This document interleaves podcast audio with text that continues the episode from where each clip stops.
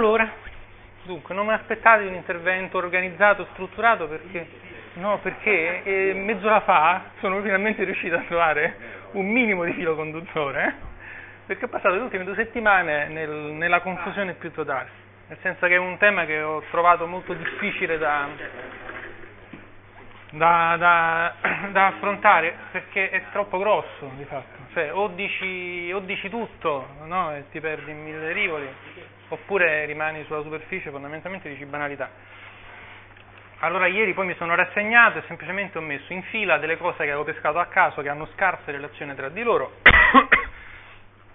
e poi sentendo un po' anche quello che è stato detto nella mattina, nel pomeriggio, vediamo se esce fuori un minimo di discorso.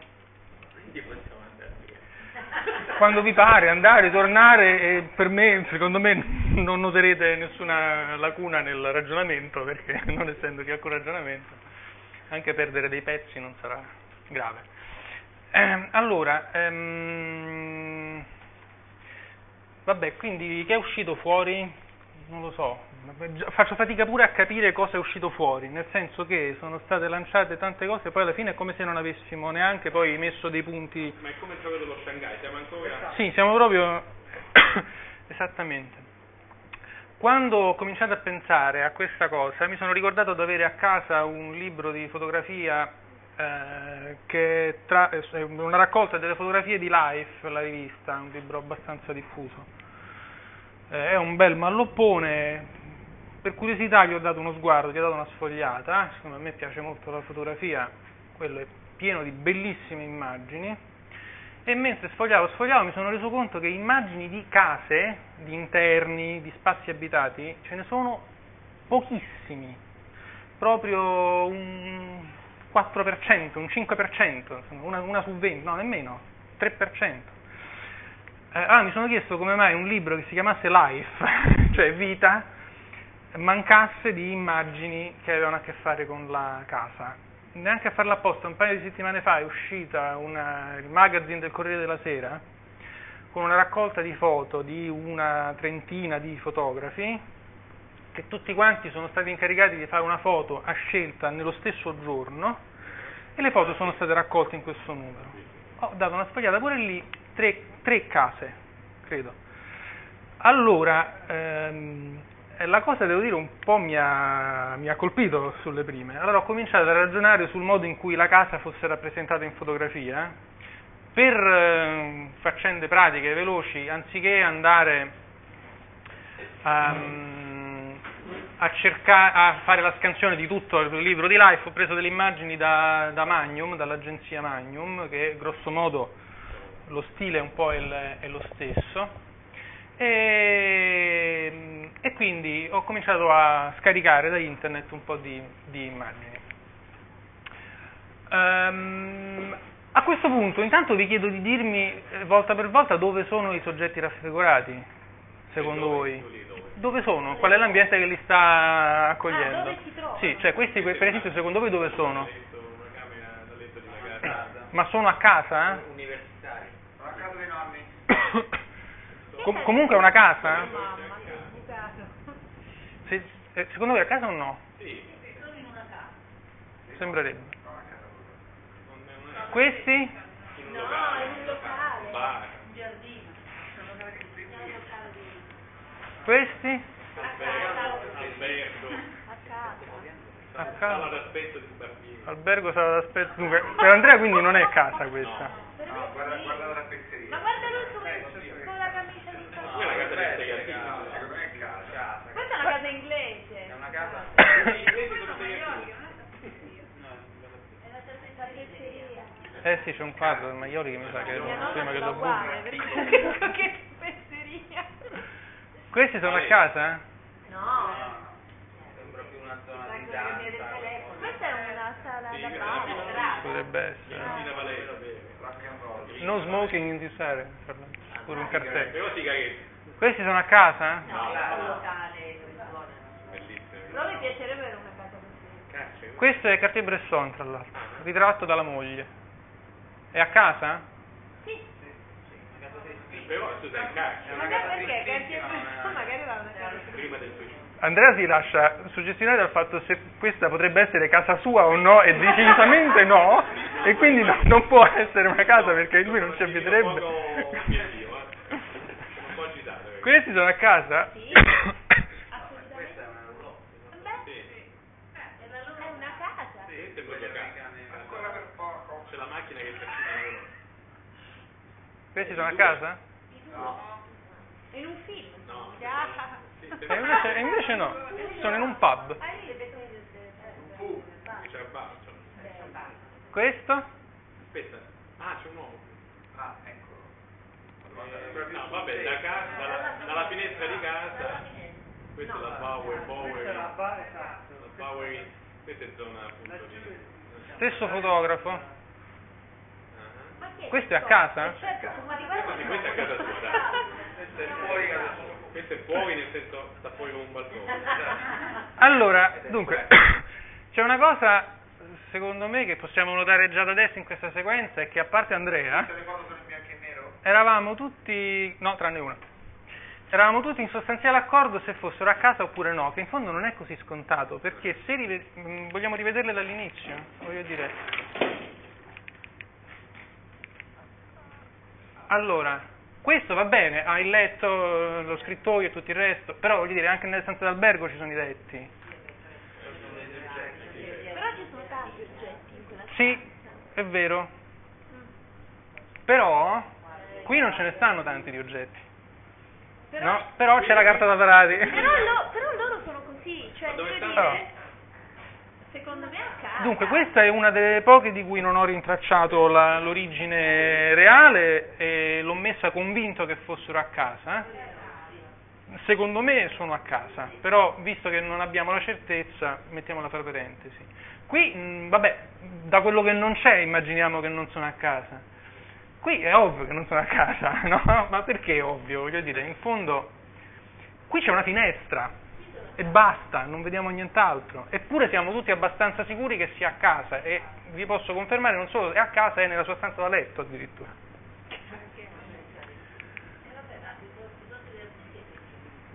Questo è anche abbastanza angosciante come luogo, no? Però è un pezzo in mezzo a un prato, è un cubo e noi diciamo che sono a casa. E questi che noi vediamo fumare una sigaretta e bere, eh, tutti quanti abbiamo detto che non sono a casa e infatti sono in un pub. E questo pure di cui non si vede nulla, però siamo sicuri che sia a casa e infatti sia lui che il suo amico sono a casa in un'estate molto calda, motivo per cui lui era eh, seminudo nella scala antincendio.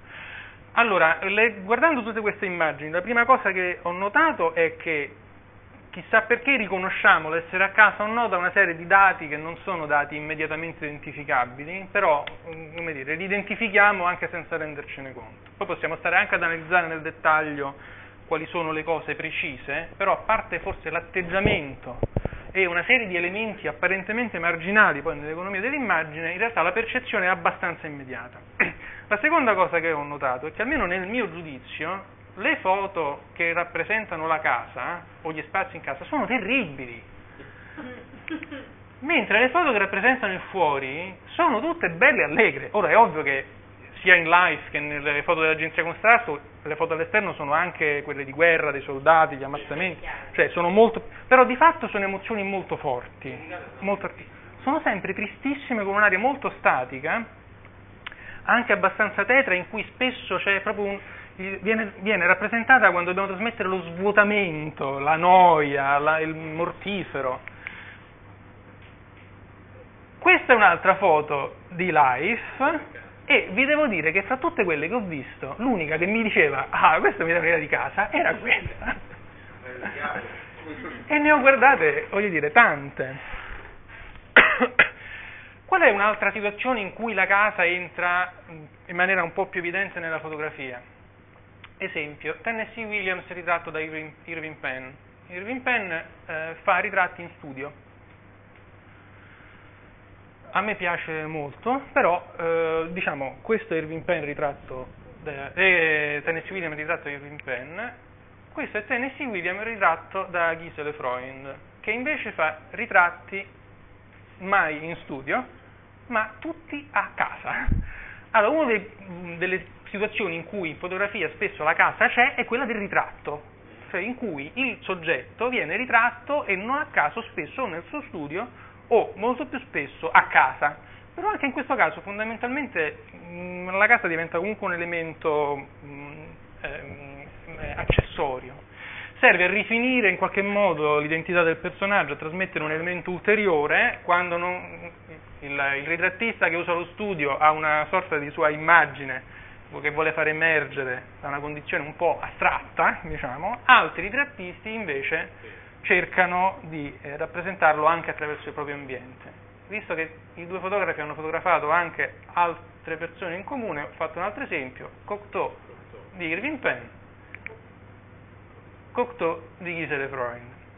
Sono due foto completamente diverse, cioè la stessa persona, mentre con Tennessee Williams c'è anche una differenza dell'età mm, di un, neanche dieci anni, eh, quindi non gigantesca. Eh, questa di Cocteau, però insomma sono proprio due immagini, due rappresentazioni completamente diverse. È difficile dire no, quale trasmetta di più, ehm, anche perché magari Irving Penn trasmette di più ma non è reale, voglio dire, è una cosa che sta più nella immaginazione del, del fotografo, oppure ha colto delle sfumature diverse, però di fatto sono comunque due cose diverse. Allora ho cominciato a chiedermi, primo, come mai questa differenza? Ehm, secondo, ma allora se life è fuori di casa, cosa vuol dire? Che in casa non succede niente? Di lì anche forse ci torna un po' Chesterton a quel punto. E poi mi sono cominciato a chiedere che cos'è la casa allora. Eh, vi risparmio grandi eh, discussioni, leggo direttamente qualche paginetta. Questo di. Partiamo da, da questo che è di Bruce Robinson, che racconta, è l'inizio proprio del libro è la storia di un ragazzino. Era una vecchia casa scalcinata e dall'aspetto per niente amichevole, con aggiunte in stile vittoriano e parecchie stanze vuote. C'era, ritornano le case inglesi oggi, non so come mai, pure io ho portato case inglesi. C'era un perenne odore di carne cotta. In un giorno qualsiasi bastava aprire l'aga, io non so se voi avete mai usato l'aga, ma è una cosa, è il mio sogno. L'aga è quella gran, grande cucina sempre accesa di solito, con gli sportelli, cioè gli sportelletti, cioè diversi forni tra, e alcuni scomparti in cui si tiene anche in caldo la roba a tempo indeterminato. E di solito anziché i fuochi ha delle piastre o di ghisa o cose del genere. E, e già solo vederla dà l'idea del cibo a ciclo continuo, per cui un giorno qualsiasi bastava aprire l'aga e dentro ce n'era sempre un po' carne in permanenza e quando non era un, arrosto era semmai un pezzo di lingua o un po' di trippa. In aggiunta c'era una specie di mercantile pieno di carni per i cani, stufata senza farci troppo caso e lasciata raffreddare per lunghi pomeriggi d'inverno fino alla paralisi definitiva sotto 5 cm di grasso giallastro. Non ho idea, non so cosa intendo La storia della carne era parte della casa come il clima per una regione, come i vapori di benzina in un garage. Forse l'unica stanza che restava immune era sul retro, un gabinetto in cima alle scale rivolto a nord.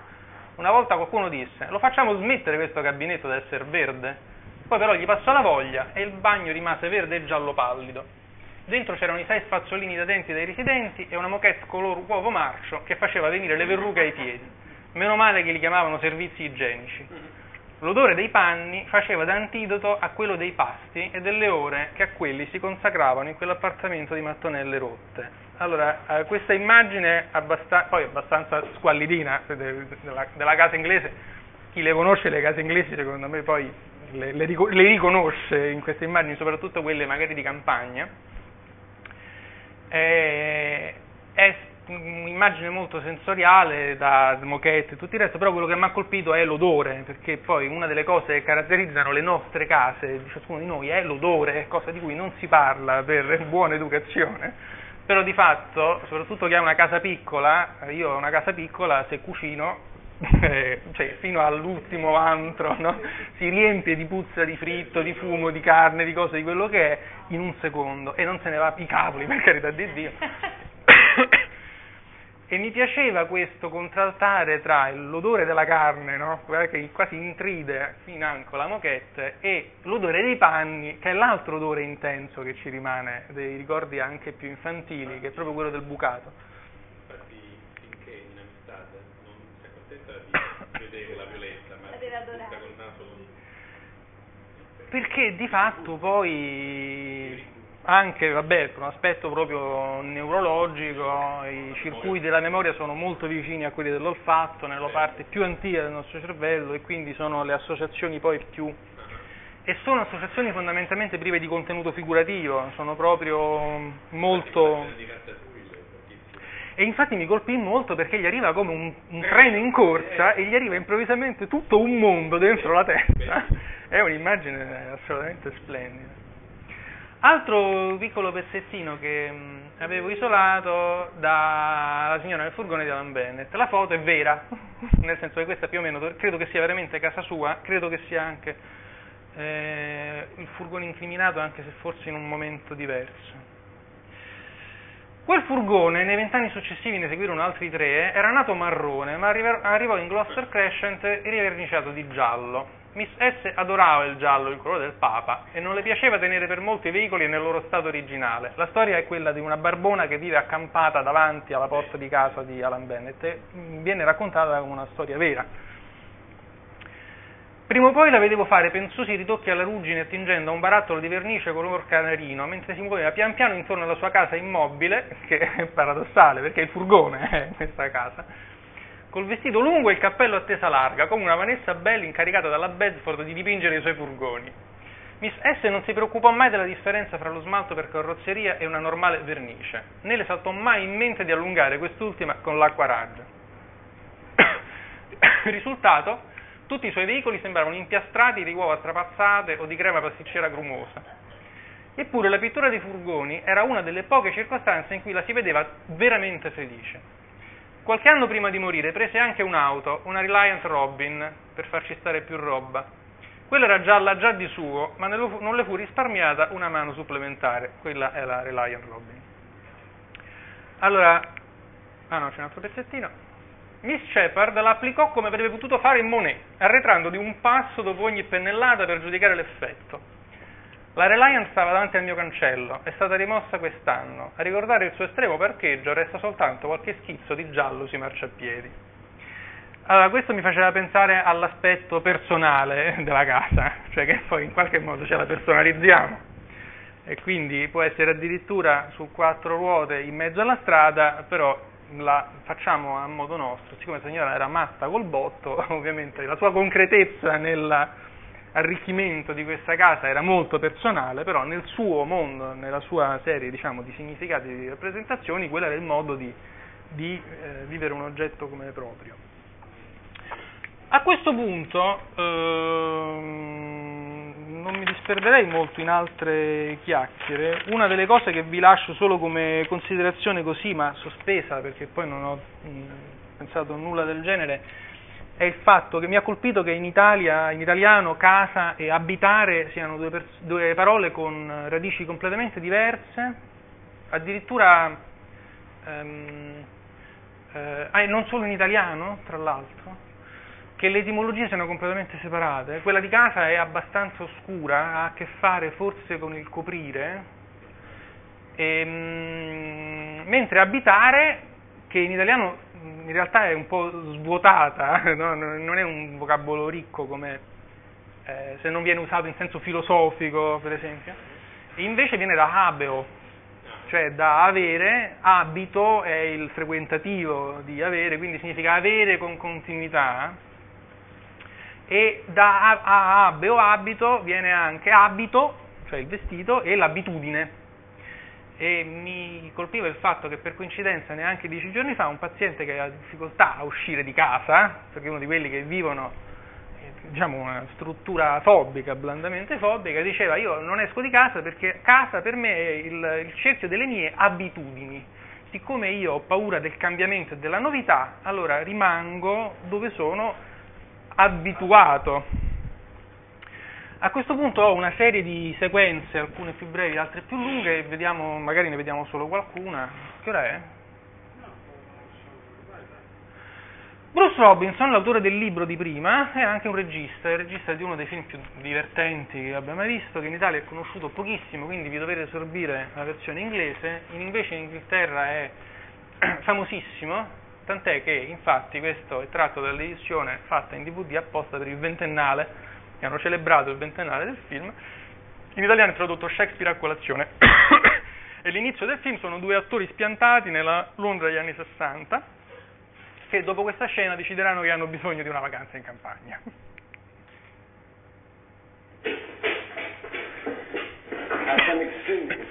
E non vi concentrate troppo sui dialoghi che insomma si capisce bene che non insomma, è più l'aspetto scenico che conta.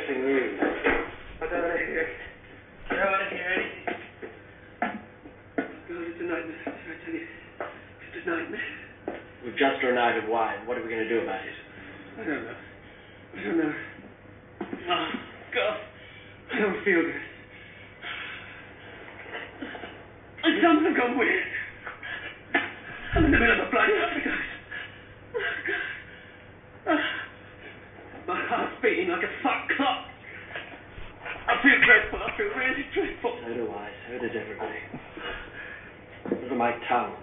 It's wearing a yellow sock. Sit down, for Christ's sake. What's the matter with you? Eat some sugar. Listen to this. Curse of the Superman.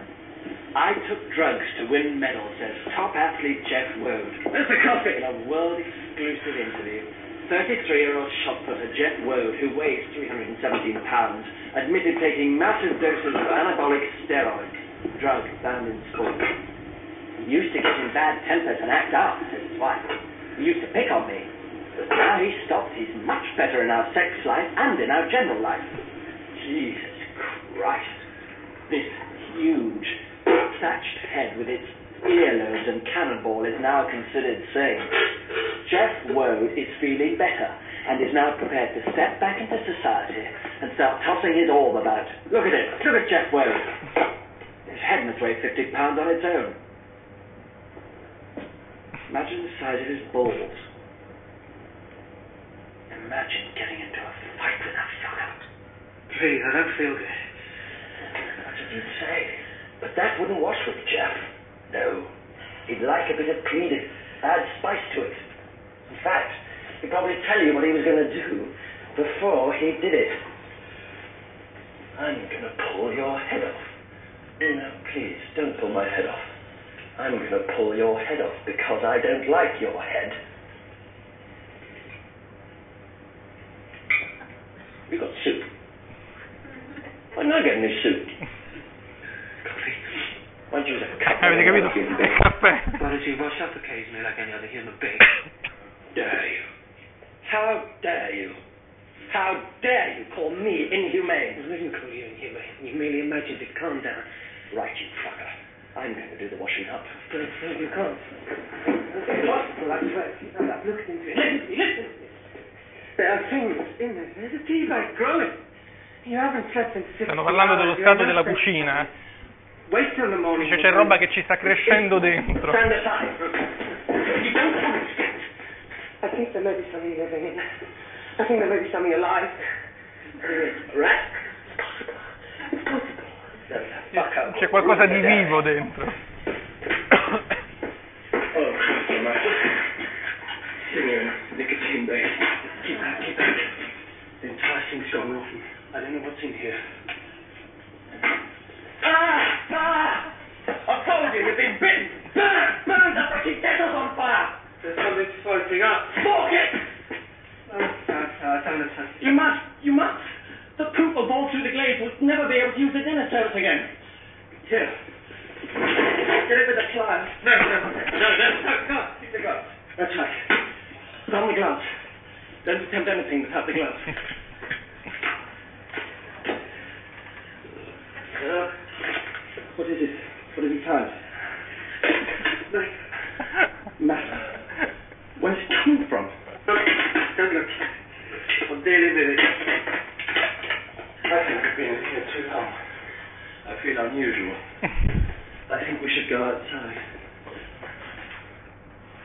I feel unusual. Allora, eh, dunque, questi, vabbè, loro sono un disastro e la casa li rispecchia in pieno, no? nel senso che è la casa giusta per loro, in cui si è accumulato schifo, orrore e spazzatura di cui loro hanno addirittura perso il controllo. E, e, questo è decisamente un eccesso, poi scusatemi, questo è decisamente, era facile, però l'eccesso opposto come tanti altri, anch'io ero diventato schiavo della tendenza al nido Ikea. Ah, sì, vorrei ordinare la balza antipolvere di Erika Peccari. Se vedevo qualcosa di ingegnoso come un tavolinetto a forma di yin yang, dovevo averlo. Il componibile personale per l'ufficio della Klipsk, la cicletta della Overtrack, il divano a masciab a strisce verdi della Spring. Perfino le lampade a filo rislampa fatte di carta non caldeggiata per un ambiente rilassante. Sfogliavo quei cataloghi e mi domandavo quale tipo di salotto mi caratterizza come persona. Avevo tutto, anche i piatti di vetro con piccole bolle in perfezione, prova erano stati realizzati da onesti, semplici operosi indigeni artigiani di... Dunque, stavo attendendo. Una volta leggevamo pornografia, ora siamo passati ad arredomania. Io ve le mollo così come vengono senza starci troppo pensare, anche perché come dicevo o si aprono delle parentesi infinite in cui si parla di tutto il mondo, oppure tanto vale eh, una scena che era divertente perché nella sua assurdità in realtà è molto verosimile è quella che segue, molto breve, è tratto da Lemony Snicket. E... Dopo vi dico perché è verosimile. A parte la casa mi ricordava l'editoriale di Antonio.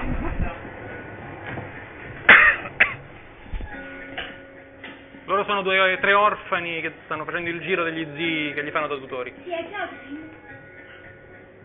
Il Baudelaire. Siete voi? Sì. Oh, oh, oh venite. Venite, venite, venite. L'ora della erba sta per arrivare da un momento all'altro. Oh, Violet. guardati! Ah. Giulia está infettata.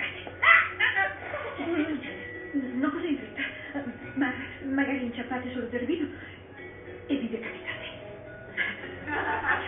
In fretta, ma non troppo in fretta, è chiaro?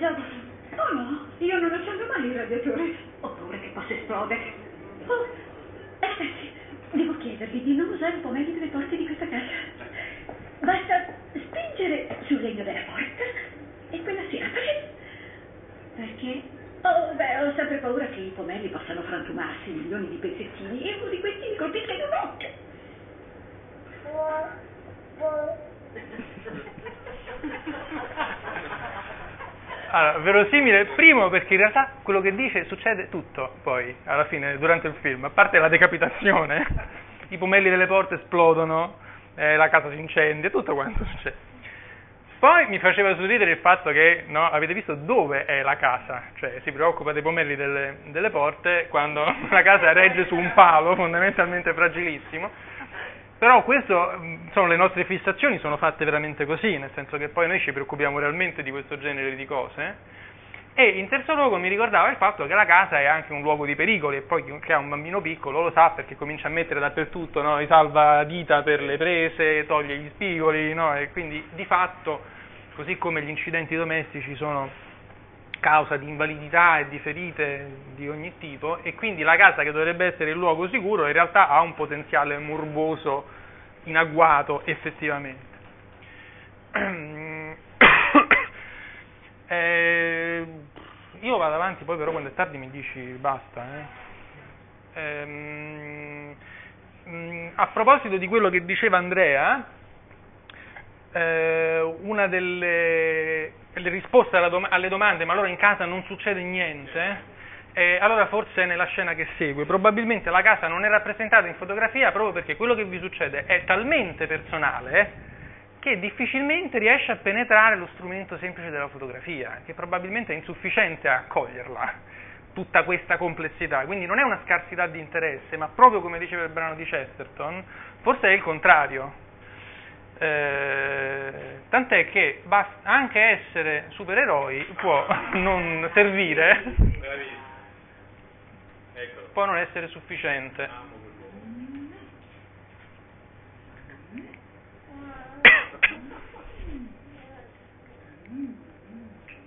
Mamma, stai facendo di nuovo le smorfie. Fai le smorfie, tesoro. Devi proprio leggere a tavola. Sì. Ma con qualche piccolo flash, intendi? Bob, aiuta il carnivoro a tagliare la bistecca. Ah. Flash, non devi dire niente a suo padre della scuola. Eh, abbiamo dissezionato una rana. Flash è finito di nuovo dal preside. Bene. No, Bob, non è bene. Cosa? Flash finito di nuovo dal preside. Cosa? Che ha fatto? Ha messo una puntina sulla sedia del maestro durante la lezione. Nessuno mi ha visto, anche sulla cassetta non si vedeva. Ti hanno filmato e sei riuscita a cavartela lo stesso. Wow! Dovevi andare come un razzo digno. E quanto facevi? Bob, non dobbiamo incoraggiarlo. Non lo sto incoraggiando, sto solo chiedendo a che velocità. Tesoro? Oh, ecco qua, arriva la macchina adesso anche il tatuaggio. La macchina? Che è successo alla macchina? Piatto. E tu, Violetta, come è andata a scuola? Niente da raccontare. Non hai quasi toccato il cibo. Non mi va il polpettone. Beh, è una serata degli avanzi. C'è la bistecca, la pasta. Di che cosa hai voglia? Di Tony Reidinger. Sta zitto. Beh, è vero. Ho detto sta zitto, piccolo scarabazzo. Ma è vero. Non voglio che urliate a tavola. Tesoro? Ragazzi, obbedite alla mamma. Mangerebbe se ci fosse Tony nel polpettone. Questo è troppo!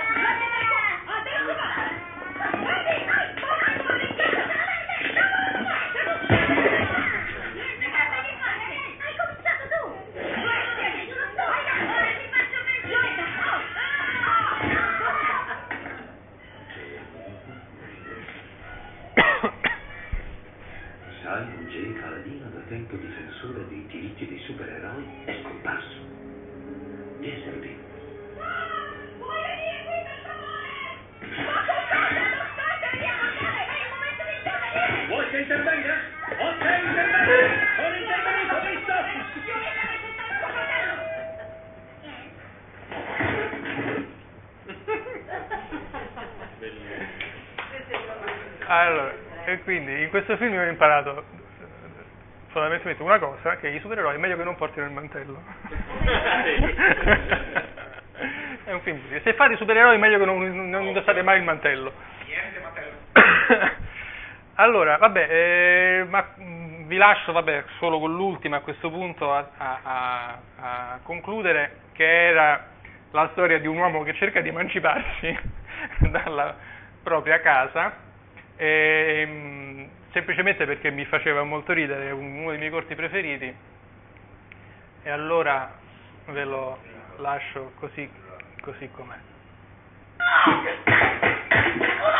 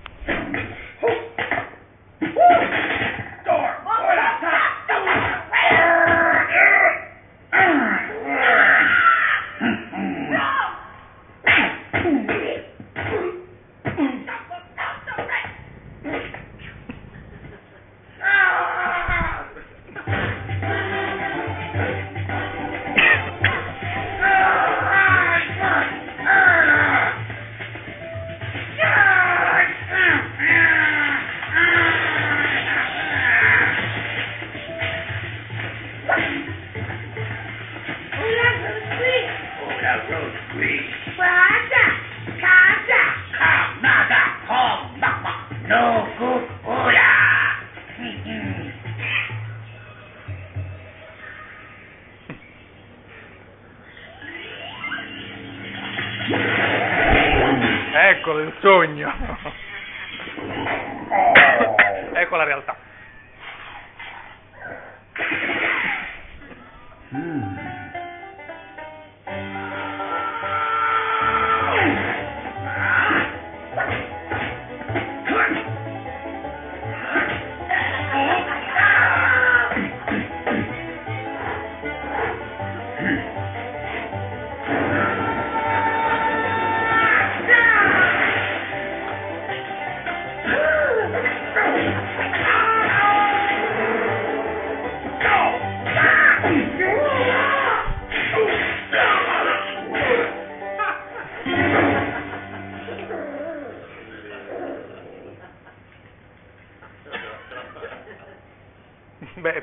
è la bestia che ha preso lui in realtà.